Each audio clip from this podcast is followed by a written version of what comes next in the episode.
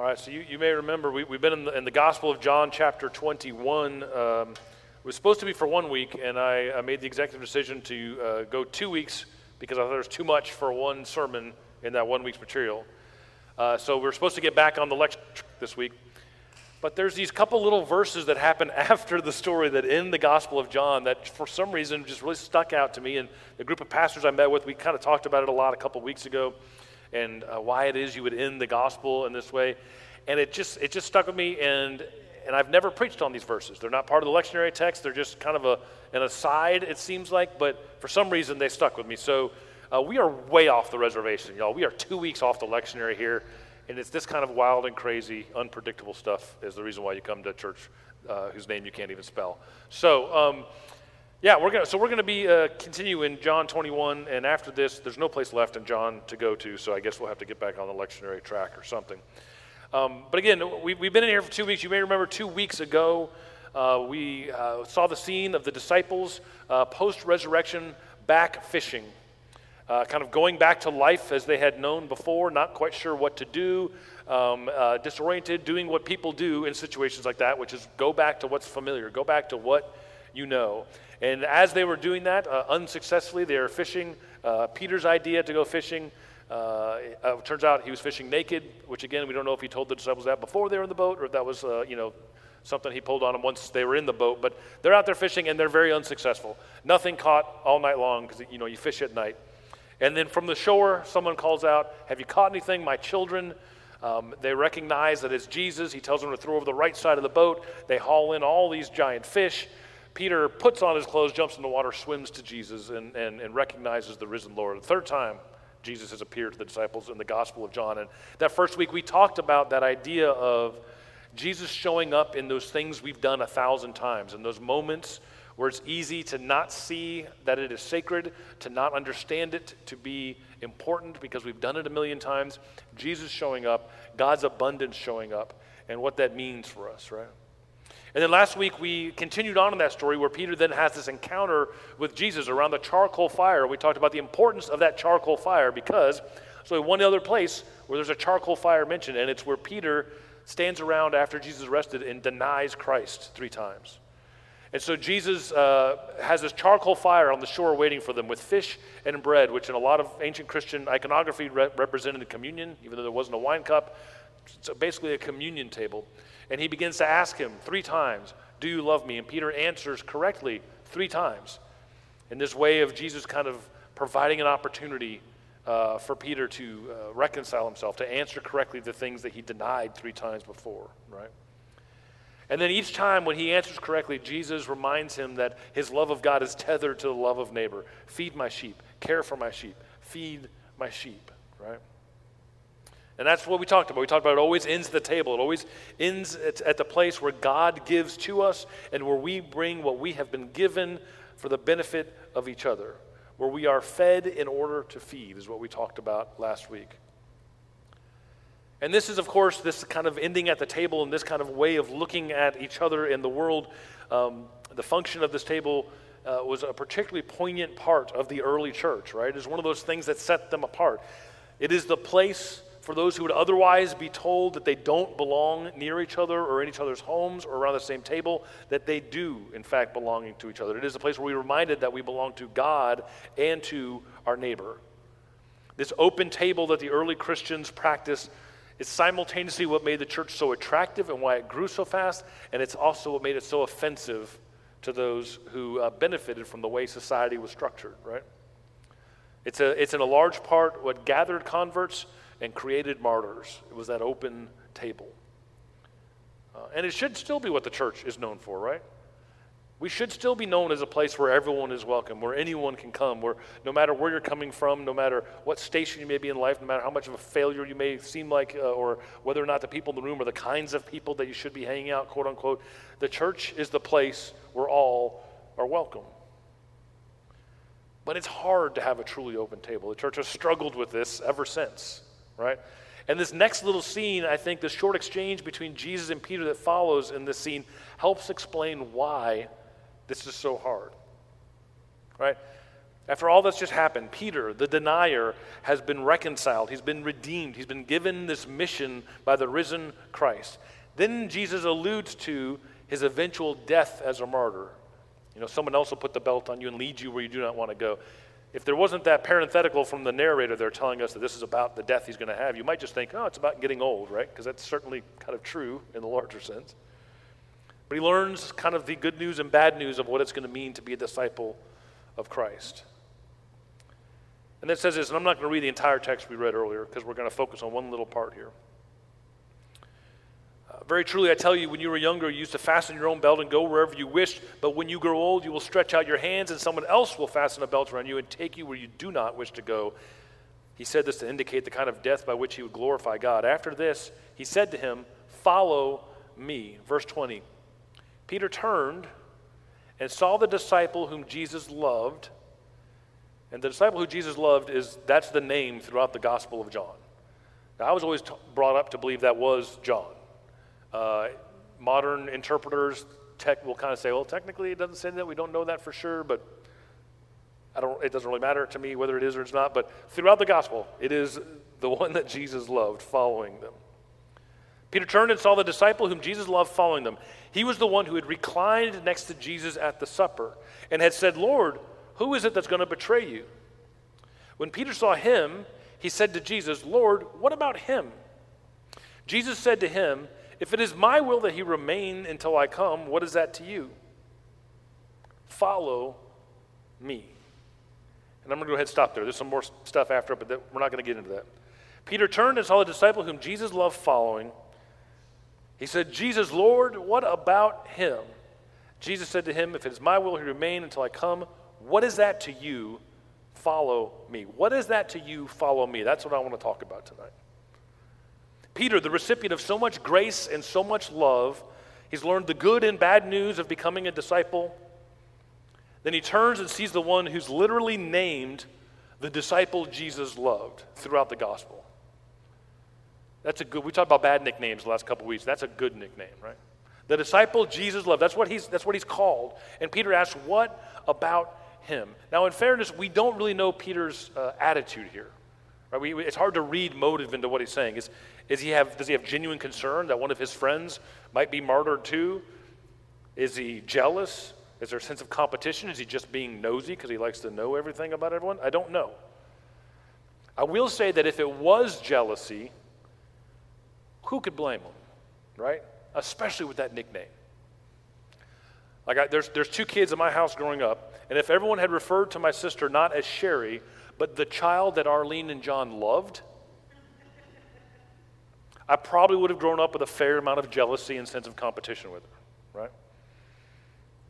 We don't know his intent in asking that question, right?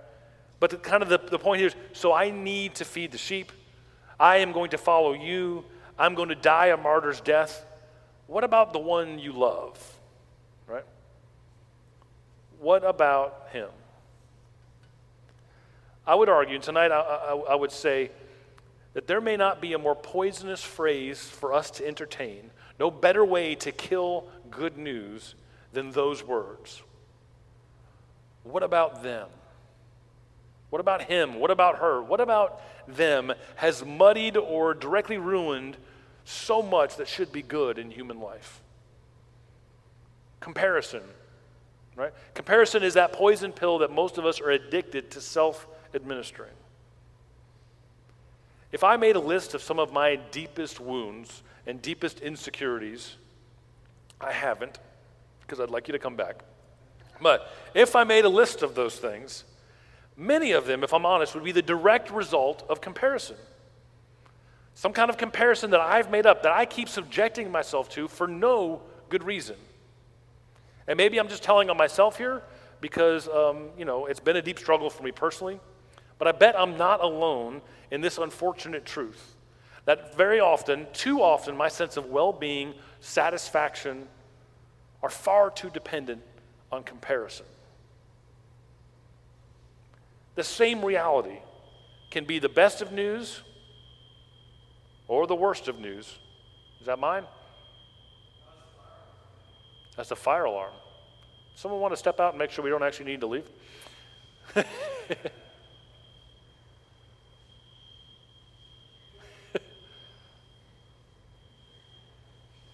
Are we good? All right. Let's uh Yeah, Jared knows things. Let's send him out there. That's it. We can we can feel confident. If for some reason we do have to leave, you can go out these side doors as well. Is it okay with you if I just keep talking until someone tells us that something's uh, actually wrong? We got the we got the mayor and a police officer out there. I mean, if this if this doesn't uh, work out, I don't know. I don't know what to. We're just we're just not ready. What was I saying about insecurities and and uh, okay? Oh, say what? All right, we're good. Sounds good. There's very little wood in here. We should be fine, even if it isn't. That's how it works, right? Um, it was, I, I feel like the same reality, the same thing can be either the best news or the worst news, dependent solely on how it compares to those around me, right? So I want you to think about maybe you at your job. Now, maybe you get along perfectly with everyone at your job, but let's assume there's some people that you don't get along with well. And your boss came into you and said, Congratulations, you've been doing great work. I want you to know that we're giving you, effective immediately, a 10% raise. You would think that is good news. That is great news, right? That's another thirty, forty thousand dollars a year, depending on you know. you get a ten percent raise, great news. And they said, oh, also, uh, they probably wouldn't call them this, but also the person you dislike the most and does the least work in your eyes, they're getting a fifteen percent raise. And suddenly, it's bad news. It's the same amount of money. It means the same thing to you, but once comparison gets in there, it changes the values that are at stake, right? So even the best of news can be ruined by this sense of comparison. After all, how do I know if I'm winning if I don't keep my eye on the opponents and measure myself by them? You can't win if you don't compete. And I am at my most deeply miserable self when I am stuck in that kind of comparison. And my guess is I'm probably not alone. Now, granted, this is probably in part uh, for me because I don't compare too well on a lot of those things. I may not be a good, you know, good uh, competition. But still, I'm at my darkest when I'm trying to measure up to some perceived success of those around me. And even if you are a better competitor than me, even if you are measuring up well, I don't think it brings you genuine joy, even if you're winning. Beautiful. That silence is nice, right? When we do this, when we get into this competition, when we get into the what about thems, we miss so much. We don't appreciate the blessings that our lives are filled with on a daily basis. We don't do the things we want to do because we're too scared about how it compares to those around you. I am convinced there are two types of people at a wedding those who dance and those who wish they were dancing. Why don't you actually dance at the wedding? Comparison keeps us from doing those things. You don't dance freely. Uh, you don't dance freely and badly at the wedding, which is what a wedding is for. It may be Mississippi hot out, but you're not going to get in that pool. Right? We miss the good things. They magically uh, you know, become bad things because of comparison. Why? Why do we do this to ourselves? All for some imaginary standards or a competition that we are the ones constantly inventing. We make up rules, we make up opponents, we make up scores that don't actually exist, and our happiness gets dependent upon them. And we wonder why we so often feel so anxious and dissatisfied. And to this, and to even a cursory glance over our shoulder at the one we fear may be more loved than us, to that, Jesus says, What is that to you? What is it to you? That's a good word to close out this gospel on, I think. What is it to you? In other words, stop it. There's nothing of value down that path. You have no control over that. There's no reason to spend any time on it. None of it is real. You don't even know enough to make an actual comparison. And even if you did, to what end? What prize do you think you're winning at the end of it? What exactly are we hoping is the result of this imaginary competition we've made up. It's an entirely false problem that we invent and suffer under. What is it to us, really? It's a good word, but it's not the last word he says. He doesn't just end with what is it to you. He follows with the more important and emphatic. There's probably an exclamation point based on the Greek in your, uh, in your English translation. He doesn't just say, What is it to you? He follows it with, Follow me. What is that to you? Follow me. And there could not be a more important addendum to that. Don't worry about them. You follow me. You follow with your life because that is the most you are capable of and the only thing you are accountable to. You follow with your life. I don't think it's an overstatement to say that is your one real task here and now on this earth. And that is that you live your life the way you should live your life. What is anything else to you? And I know it's hard for us to hear this, especially as Americans, but there is absolutely not a competition. You are not here to win, whatever that means. You are not here to beat the person to your left or to your, your right, and you are certainly not here to be their referee. As people of faith, we are here to follow Christ with our lives, which is, again, all you can handle, anyways. So, what is it to us how anyone else compares? We have to live our lives. I know I've talked about this before, but in the midst of the big WWJD craze, which some of you are too young for, but everyone had bracelets, someone made a bunch of money on it. What would Jesus do was a thing we all talked about.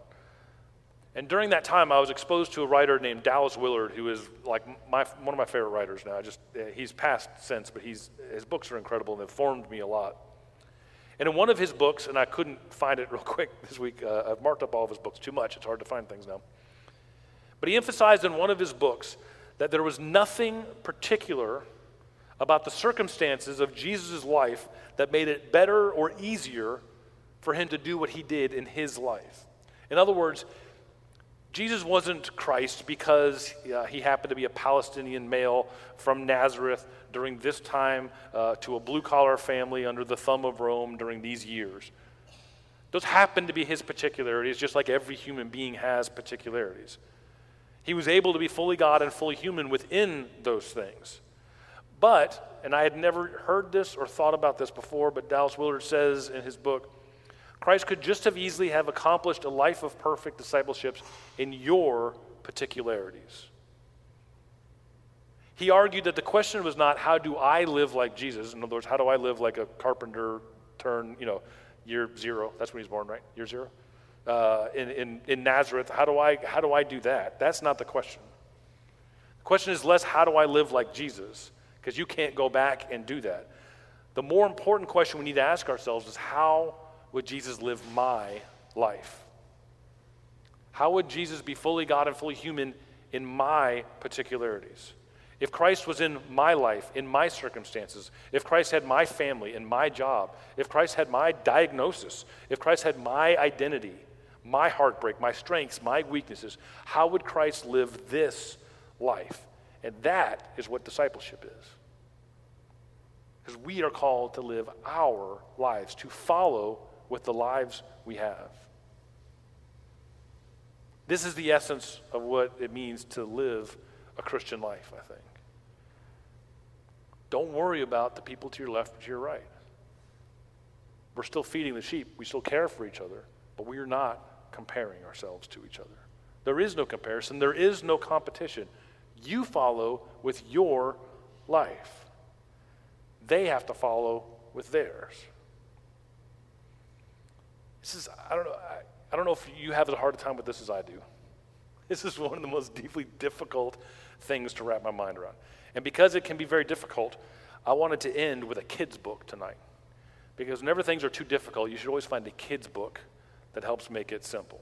I just got, I almost got an amen out of, uh, out of you on that one, Catherine. I saw that. Uh, speaking your language now. So there's this, uh, a book called The Empty Pot. I'm not sure if, uh, if y'all have read it before. It's based on like a Chinese proverb or something, I think, or Chinese fairy tale. And uh, I, I, tried to, I couldn't get it here in time. And then I remember I had a friend who, had, a, who uh, had told me about the book and told me the story one time. And so I said, Do you have a copy of the book? And he said, Yeah. And when I went to borrow it, he said, uh, Just so you know, when I ordered it, I didn't really look at the measurements on the book.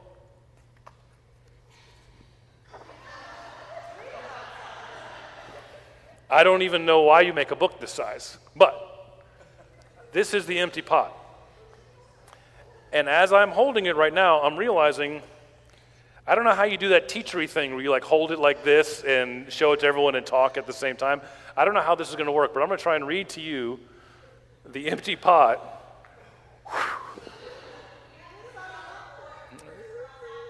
So, yeah, that's true. Yeah. If I would have been really thinking ahead of time, I would have gone ahead and gotten like a sweater and some slippers to put on and just really Mr. Roger this whole thing. But I, wait, maybe I can use. Oh, see, look at that. All right. All right, kids, are you ready? Now we got pictures that'll show up up here uh, that you may. this is probably bigger than those screens, so I'm not sure you need that. But we're going to read the empty pot. I also should have gotten someone with a really good elementary school teachery voice to do this. I'm sorry, I, I messed up. Next time I get a giant children's book, I'll do better. Okay, the empty pot. And there is another version of this that's not by this author, Demi, uh, and it's terrible. They leave things out. It's not good. So don't read that one if you go and get it. Read this one. All right. We ready, kids? Okay. How do you not block the book and show it to people? Okay, this is why I couldn't be elementary school teacher. A long time ago in China, there was a boy named Ping who loved flowers. Anything he planted burst into bloom. Up came flowers, bushes, and even a big fruit tree as if by magic. Oh boy. All right. That's a half a mile away. I can't read. Okay. Everyone in the kingdom loved flowers too. They planted them everywhere, and the air smelled like perfume. The emperor loved birds and animals, but the flowers most of all. And he tended his own garden every day. But the emperor was very old he needed to choose a, success, a successor to the throne.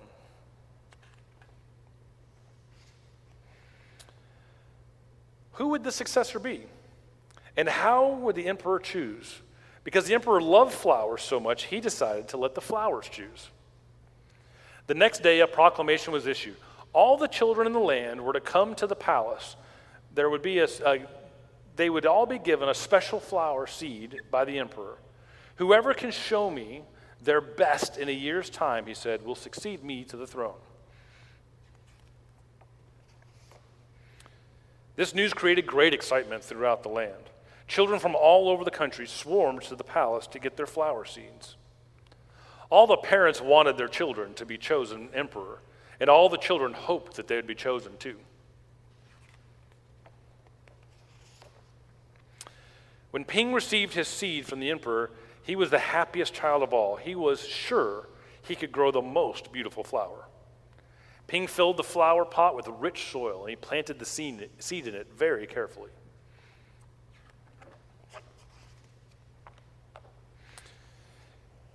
He watered it every day.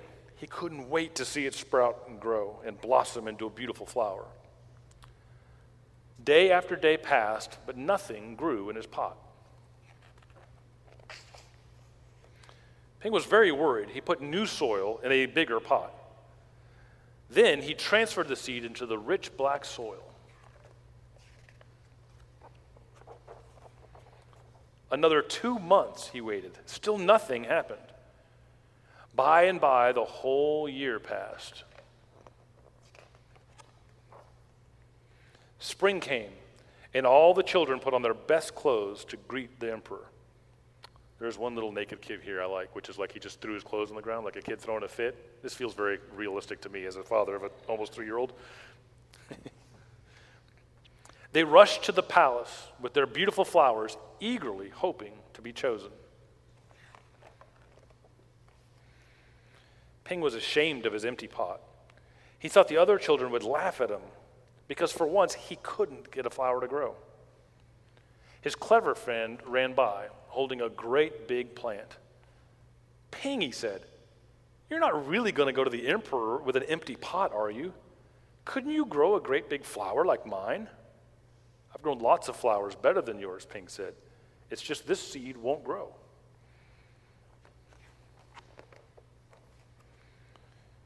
Ping's father overheard this and he said, You did your best, and your best is good enough to present to the emperor. Holding the empty pot in his hand, Ping went straight away to the palace.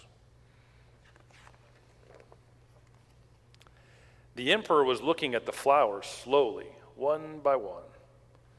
How beautiful all the flowers were. But the emperor was frowning and did not say a word.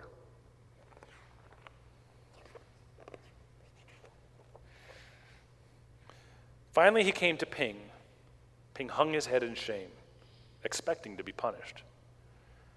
The emperor asked him, Why did you bring me an empty pot? Ping started to cry and replied, I planted the seed you gave me and I watered it every day, but it didn't sprout. I put it in a better pot with better soil, but it still didn't sprout. I tended it all year long, but nothing grew. So today I had to bring you an empty pot without a flower. It was the best I could do. When the emperor heard this, when the emperor heard these words, a smile slowly spread over his face.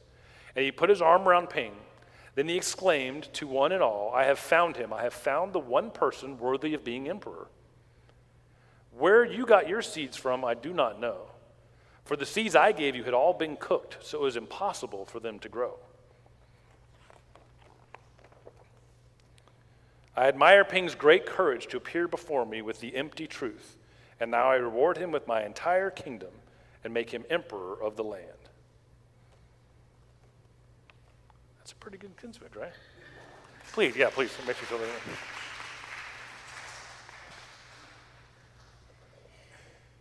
It's a great story, isn't it? I tell you, a complicated enough idea. There's a good kid book out there that'll boil it down for you. Stop worrying what's in other people's flower pots. Stop worrying what's in other people's flower pots. You don't know their, know their story. You don't know the facts. I like this story because it, I think it, it, it talks about wherever it is you are at, right? I don't know your circumstances. I don't know where you're coming from. I don't know your strengths, weaknesses. I don't know what your story is. But your call is to water the seed and the soil you've been given. Water the seed and the soil you've been given. Tend to your flower pot, regardless of how it might compare to those around you. Be faithful to your life that you have been given and feel no shame about your relative success or failure. Tend to your own pot. Because I believe, and this overlaps well with the book, I believe that if you listen to the king and tend honestly to what is yours, then you are doing all the king ever wanted you to do in the first place. Let's pray.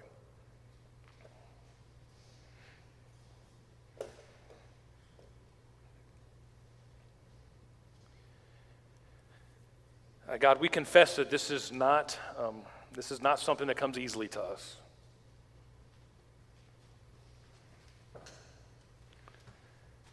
That even in small ways, probably we walked into this room tonight, we started comparing ourselves to others.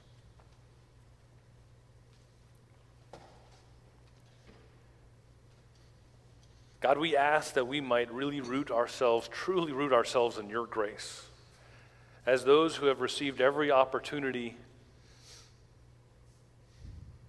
every opportunity to make good on every denial we've ever made. As people who have been so loved by you without condition that we have been given a call and a mission in this world, despite the fact that we are probably not qualified to do it. God, may we root ourselves in that place. And may we stop looking over our shoulders and asking, what about them?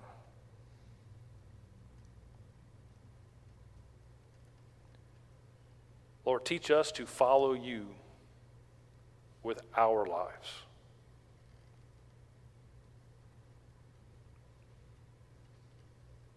So that we may stop losing this competition that we've made up in the first place. God, we do love you. And we ask all these things in your name. Amen.